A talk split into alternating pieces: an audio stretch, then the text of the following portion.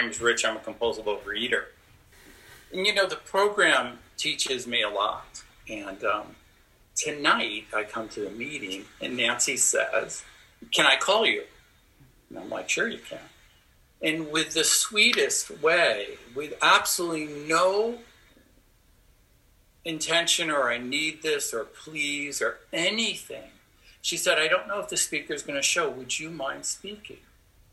And it was so a reflection of the program that I had to say yes, probably for the first time ever, to say it so quickly. And of course, now I cannot, I can't, um, you know, go crazy over this for a week or something and think, what am I going to say? Because I have no idea. And this is an act of God tonight, obviously. But thank you, Nancy. That was very, that in itself was a wonderful experience. So thank you. And um, so compulsively eating you know, what I realized is that my compulsive eating went along with my drinking and drugging.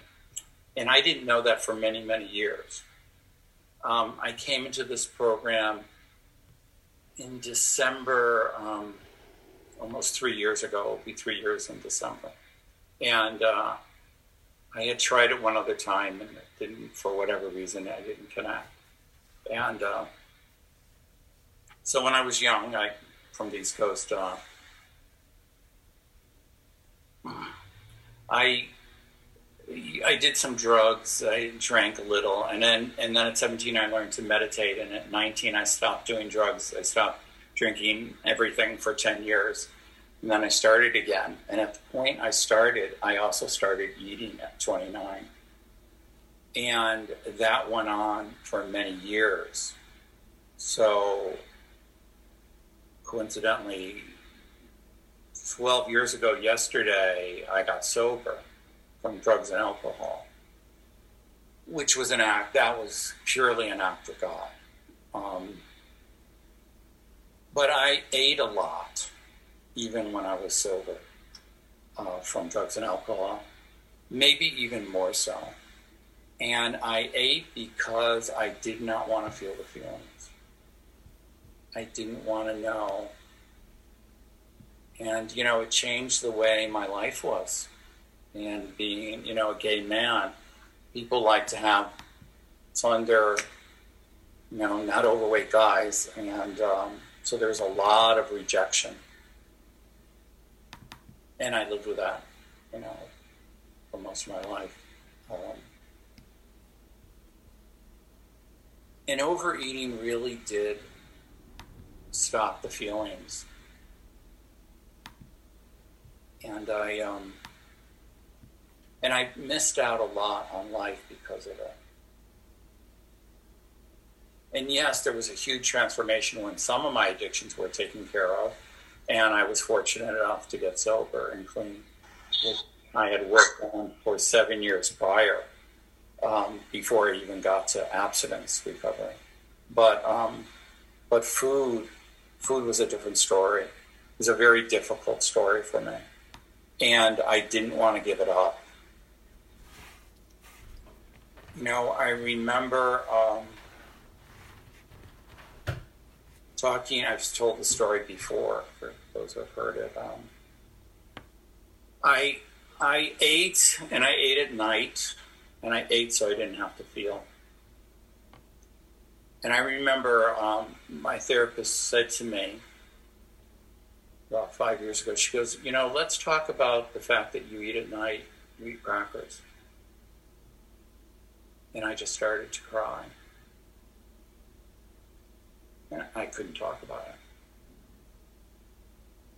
I couldn't talk about it because I knew if I talked about it, I'd probably have to do something about it. And I was not ready to do that. A year went by before I could have a conversation with her. Still crying, but at least I could start to talk about it. Because it was so pivotal in my life. And um, and then she's, you know, she said, you know, you might think of doing something about your addiction to food at that point after a year. And then we started talking about that. And it was a year later that I went to the meeting, which was this meeting in December. And it was a very welcoming meeting. And, um, you know, I, uh, somebody came up to me and offered to be my sponsor, and it was an incredibly touching situation. Because I didn't feel good enough to even ask somebody for help. Because I, um, I didn't feel worthy. Um, very painful, very painful. You know, uh, and also uh, at the time, I uh, back in uh, when I got in 2006, I went on disability for HIV, and in 2008, I got sober. Thankfully, as my therapist said, this is the worst thing at the time. She goes, "You're going to be drinking and you know not having to work. That's not a bad, not a good thing." And so that went away, but the eating didn't. And so here we are, and I'm back, and um, somehow I went to a, kind of a place where you do a, um, it's the clean cleanse your body colonics and wheatgrass and all that stuff. And i and i got off all carbs and sugar which if obviously if you have asked me could i have done that? I would have told you that. I mean i couldn't even talk about it. I could not discuss it it was too traumatic for me to say, well, let's talk about it. And, um, and that took a lot of work. And I've been in therapy for years. But this new therapist that I've had for the last five years, and coincidentally, to fast forward after three years, you know, and I'm starting to do OA, I said to her, you know, you, you really seem to know a lot about this. You know, obviously you must have done drugs and alcohol. You said you were in a 12 step group well, how long have you been clean and sober? And she goes, I don't have a drug or alcohol problem. I said, which I was disappointed in. I said, what do you mean you don't have a drug and alcohol problem? What the hell is, what are you talking about? She goes, oh, I'm in OA. And I said, you're in OA. You've seen this problem in me, and you, and you don't t- tell me that for three years? And she goes, well, I don't see the relevance. We're, we're not talking about me. We're talking about you. And I go, well, you could have told me. And she goes, I, I didn't see why. And so that's why, you know, and so she was so sweet to step me through this. And um, um, I, I, was very disappointed that she did not do drugs or alcohol. She goes, I've never had a problem. I've only had a problem with food. And usually people have a problem with food. She said starts when you're very young, when you're a child, because it's the first place you can go to help the pain of life. She goes, So I'm sure this has gone on for many years, whether or not you were overweight or not. And I was extremely overweight. I was up to 280 pounds. I'm down to 230. I have 20 more pounds to go. Um, but I, um, so when I started this, and I to jump forward, and I came off this, and this is the most, and this happened, and it's hard to even believe because I experienced it so my sponsor one day, like three, four months after this is happened, this date, he goes, "So how's it going with crackers at night?" And I go, "What?" I swear to God, I go, "What are you talking about?" He goes, "Your crackers." I go, "What crackers?" He goes, "The crackers you ate at night for your whole fucking life. What are you talking about?" I go, "Oh shit, I forgot about the crackers." I had been eating. I mean, obviously, I knew I gave up crackers, but it was it was lifted. I'm telling you, of all things, it was lifted from me. It was like drugs and alcohol. It, it, there was no other way because it wasn't even in my awareness anymore. And this was something I couldn't even to discuss. And so, um, so it's, it's amazing the, the difference. And to think you know, when when he said to me, you know, did you ever think of giving up sugar? We're back to the beginning, and I'm thinking, well, I think I could, you know. Know, and I went away, and you know, croissants are my favorite thing in the world, and I have a sponsor who just mentioned he had a croissant. and I could care less. I don't even have a desire for this.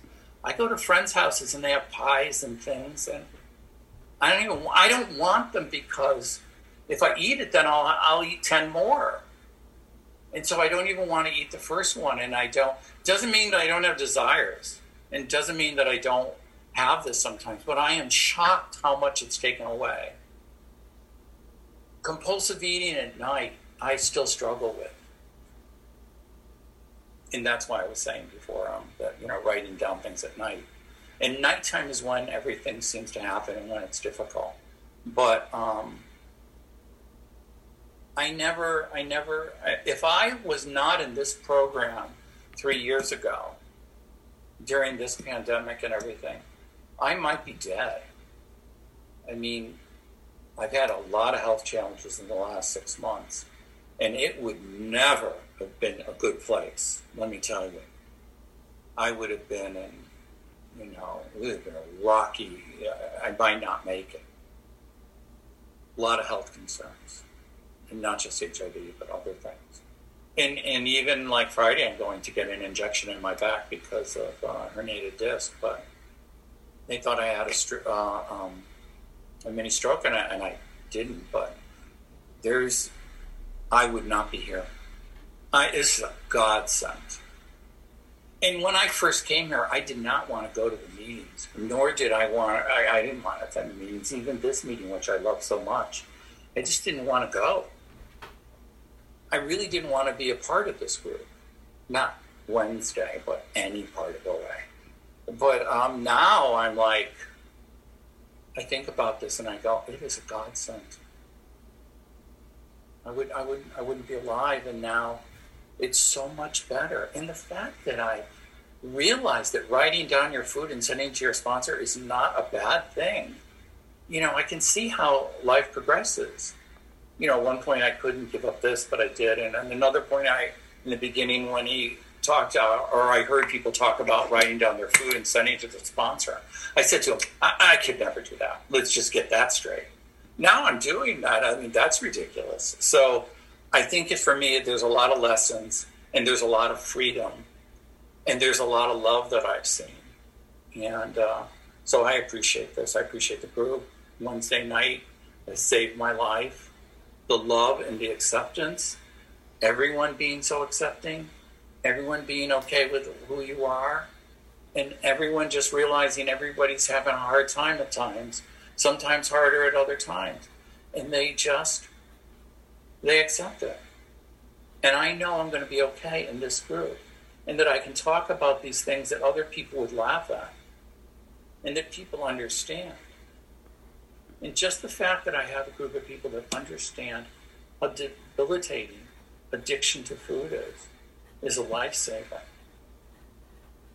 And that's, and that's what I appreciate the most. So, I mean, God, I, you know, I just, um, I just adopted a kitty like three weeks ago, and um, this is like I am not a pet person. I don't I don't have anything to do with pets. I'm 64 years old. We never had pets. Even my sister said, "Well, mother didn't want pets because pets were an outside thing, and you shouldn't have pets." Told me that today.